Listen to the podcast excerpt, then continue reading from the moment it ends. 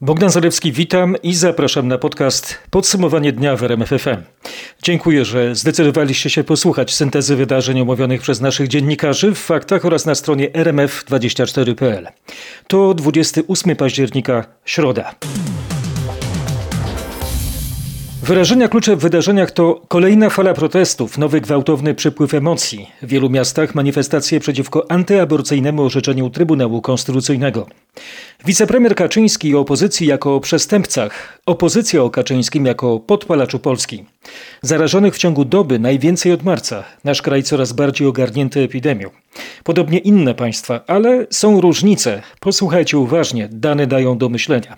Warto porównać sytuację w Szwecji i we Francji. Prezydent Macron późnym wieczorem znowu zamknął kraj. Z każdym dniem rośnie liczba zarażonych koronawirusem w naszym kraju. Ostatniej doby przybyło 18 820 nowych przypadków zakażeń. 236 osób zmarło.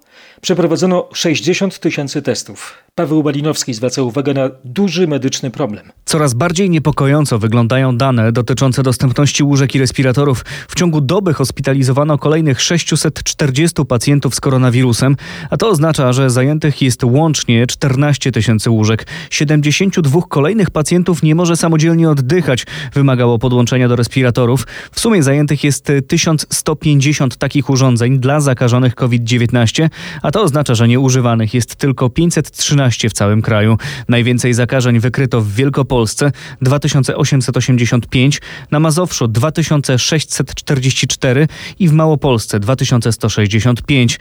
Na obowiązkowej kwarantannie przebywa już niemal 480 tysięcy osób. W Polsce prawie 19 tysięcy zarażonych i ponad 200 zmarłych, a w Wielkiej Brytanii prawie 25 tysięcy zakażeń i ponad 300 zgonów, ponad 200 ofiar śmiertelnych we Włoszech i też niemal 25 tysięcy nowych zakażeń. W Szwecji odnotowano w środę 2128 nowych przypadków zakażenia koronawirusem, a to największa dobowa liczba zakażeń od początku pandemii w tym kraju. To mniej więcej 10 razy mniej niż w wyżej wymienionych państwach. Na COVID-19 w ciągu ostatniej doby zmarło w Szwecji 9 osób. Szwecja od początku pandemii nie zdecydowała się na radykalne obostrzenia, a jedynie zalecenia zachowania dystansu.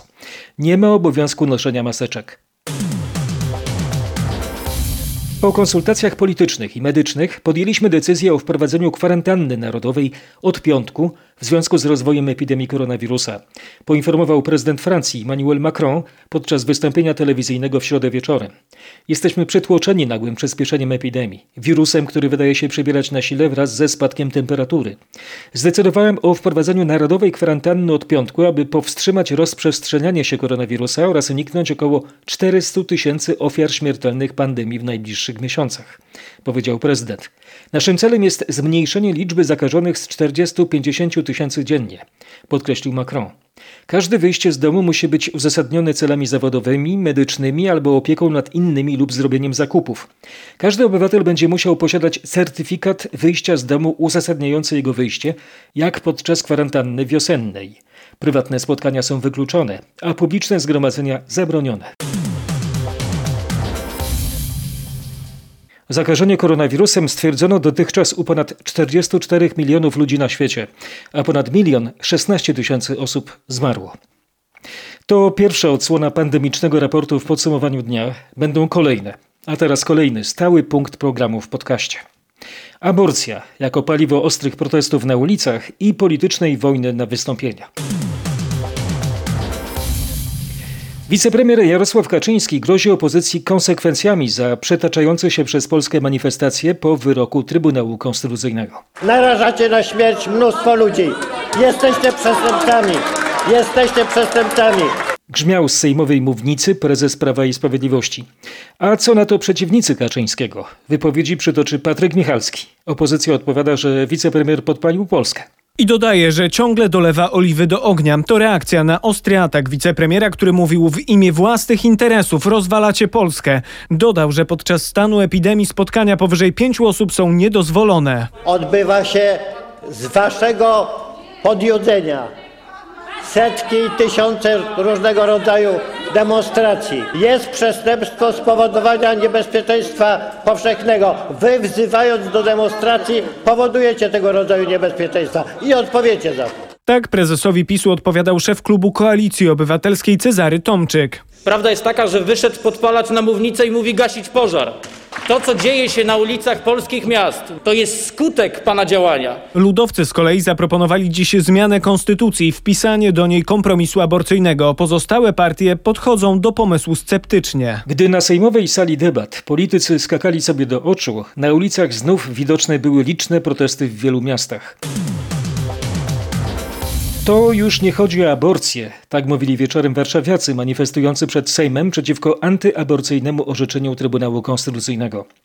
Tak komentowali wypowiedź prezydenta, który wieczorem po raz pierwszy zabrał głos po tygodniu od werdyktu sędziów. W wywiadzie dla Polsat News Andrzej Duda wezwał do zachowania spokoju. Zadeklarował też współpracę w znalezieniu kompromisu w sprawie aborcji. Trzeba przygotować przepisy wspólnie z ekspertami, żeby na przykład dzieci z zespołem Downa były chronione oraz żeby kobiety nie były narażane na cierpienie fizyczne i psychiczne, wyjaśnił prezydent. Krzysztof Zasada rozmawiał z demonstrantami przed Sejmem. Z rozmów, które przeprowadziłem, wynika, że te słowa w żaden sposób nie ugaszą rozpalonych nastrojów. Nie chcemy jakichkolwiek nowych kompromisów, a interesuje nas powrót do rozwiązań, które obowiązywały od 1993 roku, mówili. Funkcjonowało to do tej pory i wszystko było w porządku. Nie było protestów na ulicach. Wystarczyła jedna decyzja, która po prostu przekroczyła delikatnie granicę i, I dzieje się, co no się i dzieje się, co się dzieje. Usłyszałem też, że tak naprawdę w obecnych protestach nie chodzi już tylko o orzeczenie Trybunału, a sprawa aborcji przelała jedynie czarę goryczy. cała sprawa, jaka tutaj się toczy, to już przechodzi tę granicę i, i dotyczy na pewno więcej niż samej sprawy aborcyjnej, czyli tego, że rząd sobie nie radzi, że, że PiS nie, nie dba o ludzi i przede wszystkim nie szanuje ludzi. I to jest chyba najgorsza rzecz, bo, bo ludzie nie lubią być nieszanowani i się wkurzają po prostu, jak są nieszanowani. Tysiące wkurzonych młodych ludzi opuściło już okolice Sejmu, a policja informuje, że było spokojnie. Na ulicę Krakowa wyszło we wtorek wieczorem 15 tysięcy ludzi. Nasz wóz satelitarny zaparkował przed godziną 21 przy ulicy Franciszkańskiej, przed siedzibą krakowskiej kurii. Tak Marek Wiosło opisywał manifestację. Tłum protestujących przechodzi właśnie sprzed Muzeum Narodowego ponownie na rynek główny, mijając po drodze dwa punkty, czyli siedzibę PiSu przy Retoryka oraz krakowską kurię przy Franciszkańskiej. W proteście uczestniczy 15 tysięcy osób. Przed krakowską kurią zebrało się kilkudziesięciu kontrmanifestantów, ale na razie jest spokojnie. Wystąpiliście przeciwko kobietom, przeciwko wolności, krzyczą protestujący. Jest, jesteśmy po prostu Polakami i po prostu z całym narodem jednoczymy się i chcemy po prostu wspomagać. Prawa są po prostu nie tyle co odbierane, co po prostu łamane. Mamy dość. Oby coś ruszyły. Nie wiemy, czy coś dadzą, ale mamy nadzieję, że coś ruszą. Nie poddamy się tak łatwo. W Krakowie cały czas poważne utrudnienia w centrum miasta, szczególnie na Alejach Trzech Wieszczów. Tysiące ludzi zebrały się na Placu Wolności w Poznaniu. Najpierw po południu zablokowali dwa skrzyżowania w mieście. Wydarzenia w stolicy Wielkopolski relacjonował w faktach Mateusz Chłyston. Po tym jak manifestujący spotkali się na Placu Wolności i z głośników ustawionych na platformie dobiegło kilka ich postulatów, wielotysięczny tłum wyruszył na ulice miasta. Większość ze zgromadzonych od kilku dni przychodzi tu w tej samej sprawie. Jeżeli na USG widać, że dziecko się nie rozwija i trzeba kazać kobiecie je urodzić w męczarniach, dziecko, które jeżeli przeżyje to parę godzin w cierpieniach, to jest coś nie do pomyślenia. Wymarsz tłumu z Placu Wolności trwa już dobre pół godziny. Strumień ludzi wciąż jednak nie kończy. Wniosek płynący z wykrzykiwanych haseł i tego, co mówi część protestujących jest jeden. To antyrządowa manifestacja. Protest ogólny, generalnie strajk już za wszystko. Obecni na platformie, którzy przez mikrofon zagrzewają manifestujących do marszu, nie sprecyzowali dokąd konkretnie idą. Z głośników dobiega jedynie co chwilę krótkie chodźcie z nami. Z Placu Wolności w Poznaniu Mateusz Chłystun. Słupsk, Kwidzyn, Lemborg, Tczew, Wejherowo, Reda czy Rumia. Między innymi tam na Pomorzu manifestowano przeciwko antyaborcyjnemu orzeczeniu Trybunału Konstytucyjnego. Kolejny dzień akcje trwały także w Trójmieście. Wieczorem, jak donosił Kuba Kaługa, zablokowana była główna arteria gdańska. Kilka tysięcy protestujących zgromadziło się w Gdańsku w Rzeszczu na wysokości skrzyżowania Alei Grunwaldzkiej z Jaśkową Doliną. Opanowali całkowicie, można powiedzieć, to główne skrzyżowanie Wrzeszcza. Nie da się tamtędy przejechać ani w stronę centrum Gdańska, ani w kierunku Sopotu. Policja stara się kierować ruchem w mieście, nie ma informacji o, o jakichkolwiek incydentach. W Gdyni spore utrudnienia w śródmieściu. Piesi protestujący, gęsty tłum, od trzech godzin spacerują ulicami centrum miasta. We wspomnianej Redzie i Rumi utrudnienia, które są skutkami protestów także na głównej arterii, czyli krajowej szóstce. Do protestów doszło w Olsztynie i Białymstoku. Tak opisywał je wieczorem Piotr Bułakowski. W Białymstoku marsz ruszył spod ratusza na rynku Kościuszki, kieruje się w stronę kościoła świętego Rocha. Wczoraj w marszu w tym mieście wzięło udział około 8 tysięcy osób. Dzisiaj według policji liczba może być podobna. W Olsztynie protest nie dotyczy tylko ścisłego centrum. Marsz blokował ruch też na ulicy Obiegowej czy Alei Sikorskiego. Zarówno w Olsztynie, jak i Białymstoku jest spokojnie, nie było żadnych incydentów.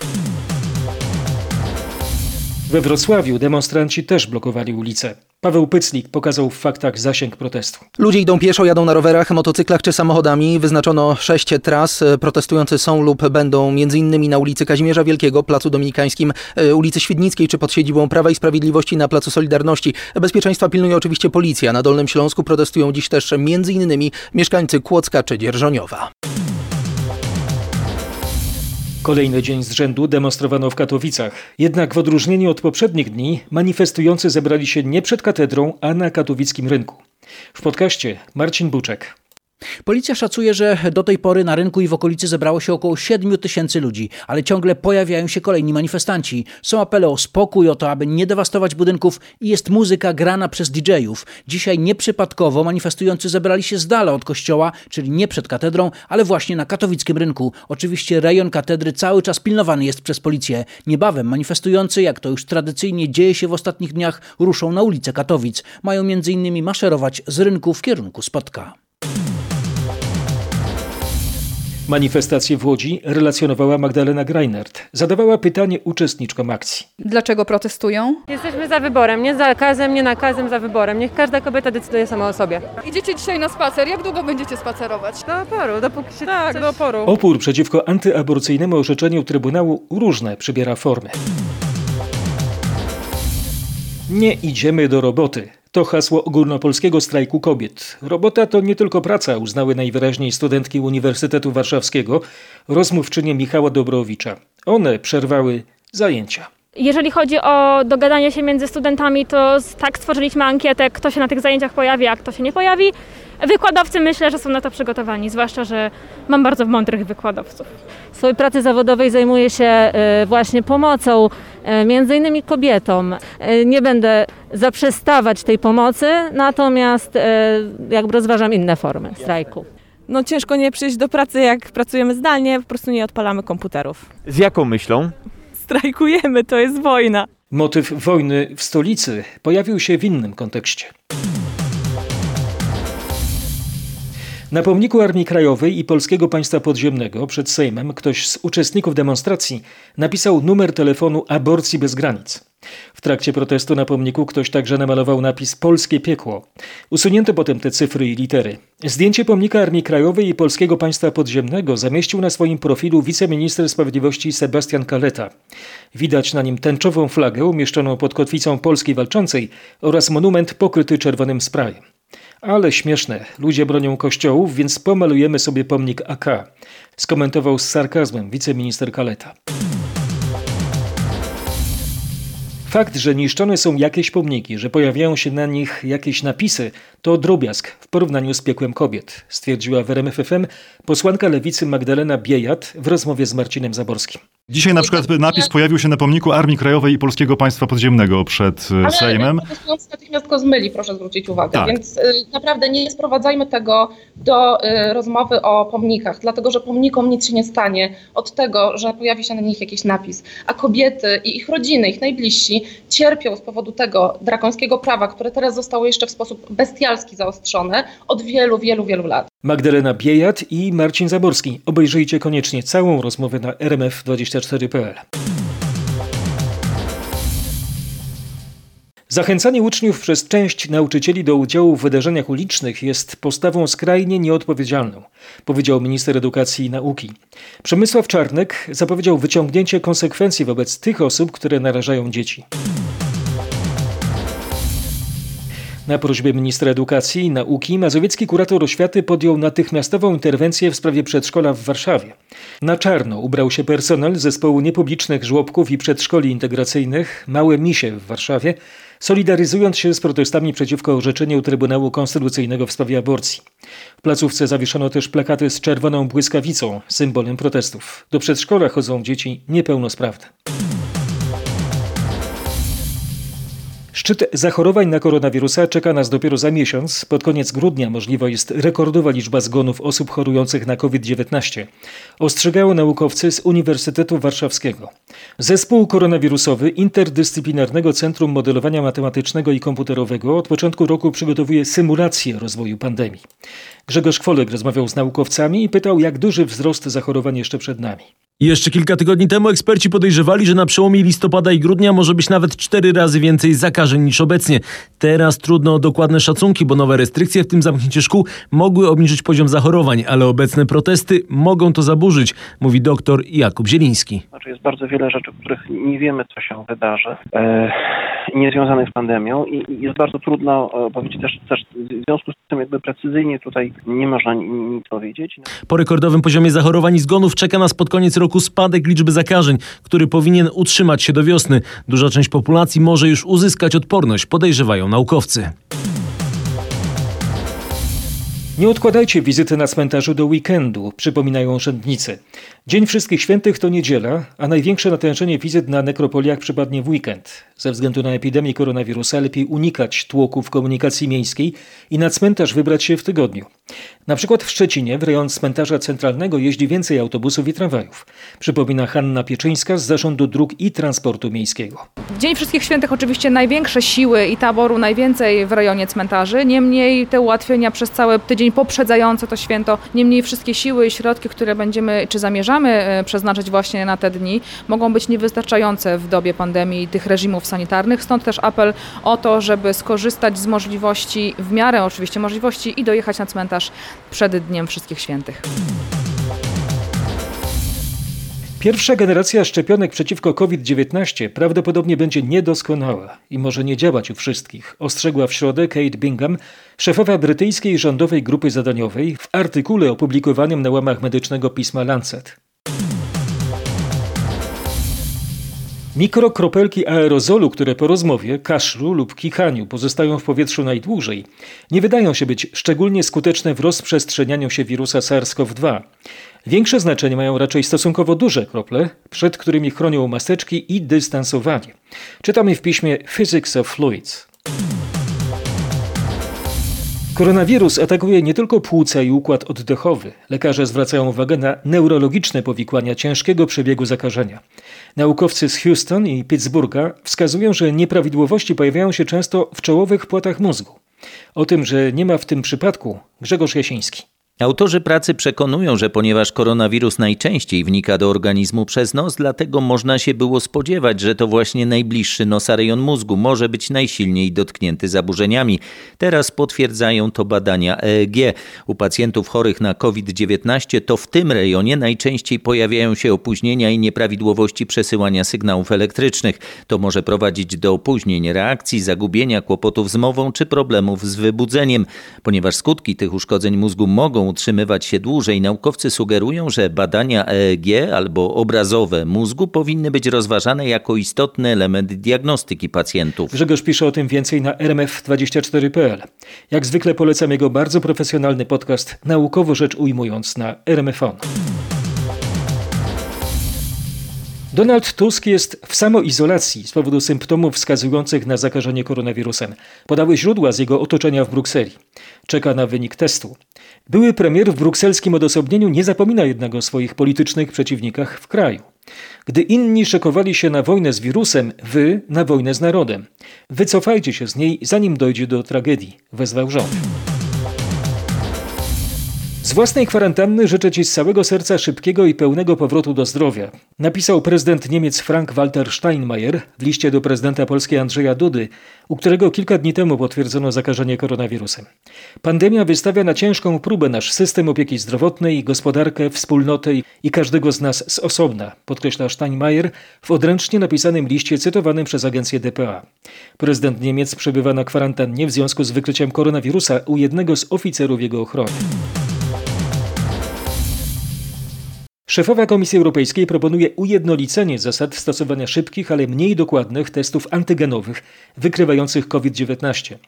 Jak informuje nasza dziennikarka Katarzyna Szymańska-Borginą, chodzi m.in. o koordynację testowania na europejskich lotniskach. Bruksela proponuje, by w przypadku, gdy państwo członkowskie nakłada na podróżnych obowiązek poddania się kontroli bezpieczeństwa przed wjazdem na jego terytorium, a kraj pochodzenia nie dysponuje niezbędnymi możliwościami szybkiego testowania pasażerów bezobjawowych, to podróżny powinien mieć możliwość wykonania testu po przylocie.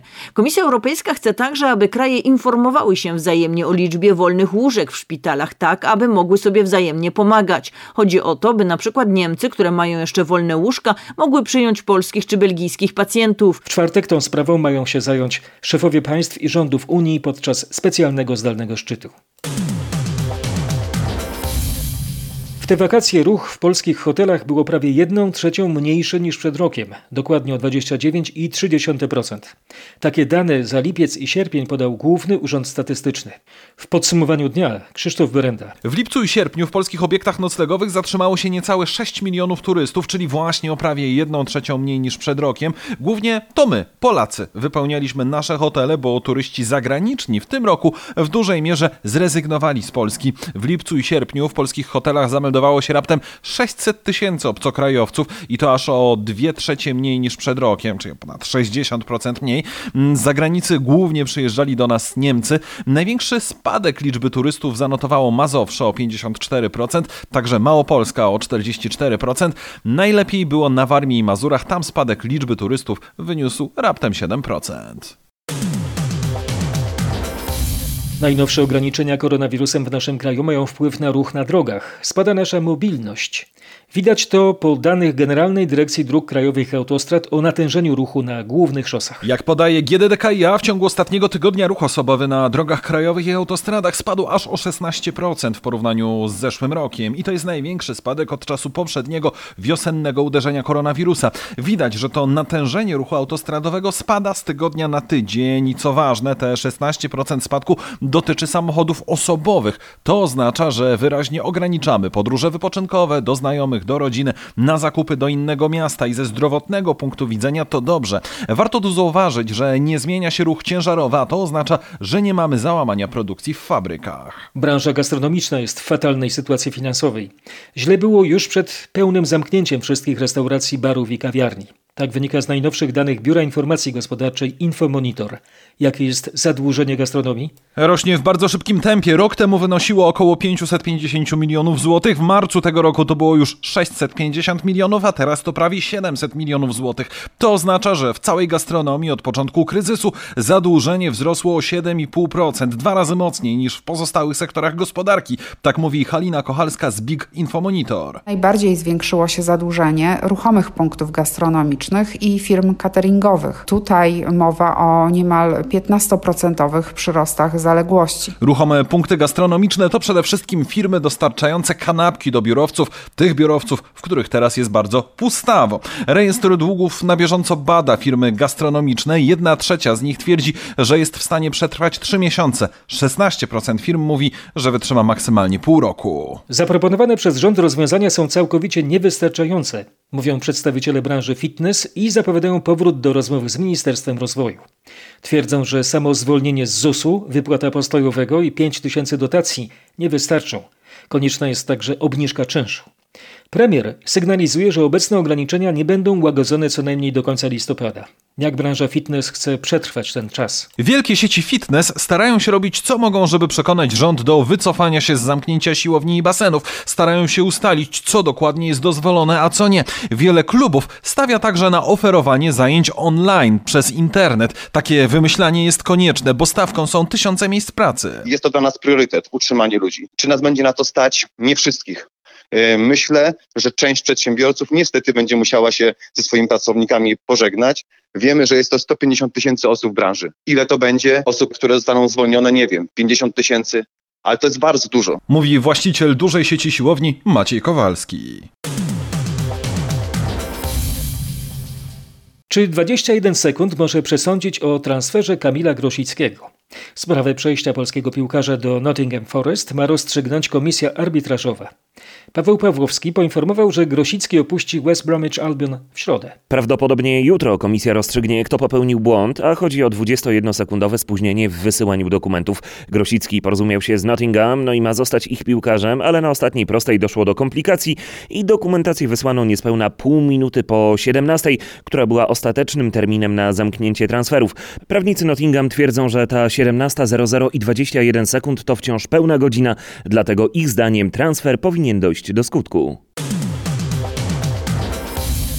Milion euro poręczenia, czyli 4 miliony 600 tysięcy złotych. Zakaz zbliżania się do Roberta Lewandowskiego i jego żony, zakaz kontaktowania się z nimi oraz dozór policji i zatrzymany paszport z zakazem opuszczania kraju. Takie środki zapobiegawcze zastosowała prokuratura wobec Cezarego Kucharskiego, byłego menadżera Roberta Lewandowskiego. Kucharski usłyszał zarzuty kierowania gruźb karalnych i szantażu. Nasz dziennikarz Mariusz Piekarski rozmawiał z Marcinem Sanduciem, rzecznikiem prokuratury regionalnej w Warszawie. Możemy mówić o szantażu, który ma charakter kryminalny. To nie jest szantaż y, związany ze zwrotem jakiejkolwiek wierzytelności należnej bądź też nie, nienależnej. Jest to żądanie tak wysokiej kwoty w zamian za y, milczenie, w zamian za zachowanie w tajemnicy okoliczności, których przedstawienie w sposób publiczny mogłyby uwłaczać czci czy też dobremu imieniu y, nie tylko pogrzebconego, ale także jego małżonki. Prokuratura dysponuje nagraniem rozmów między Kucharskim a Lewandowskim? Wśród e, akt e, sprawy, w aktach sprawy znajdują się również oględziny z zabezpieczonego nagrania, w kilku nagrań w zasadzie, w których e, pojawiają się również te wypowiedzi, które zostały zakwalifikowane jako szantaż. Kucharski według prokuratury miał zażądać 20 milionów euro w zamian za milczenie w sprawie domniemanych nieprawidłowości podatkowych Lewandowskich. Grozi mu do trzech lat więzienia. Warszawski sąd aresztował na trzy miesiące stołecznego prokuratora Andrzeja Z, podejrzanego o przyjęcie miliona złotych oraz innych łapówek od Janny P., znanej z telewizyjnego show jako Królowa Życia. Izba Dyscyplinarna Sądu Najwyższego wyraziła zgodę na uchylenie prokuratorowi immunitetu.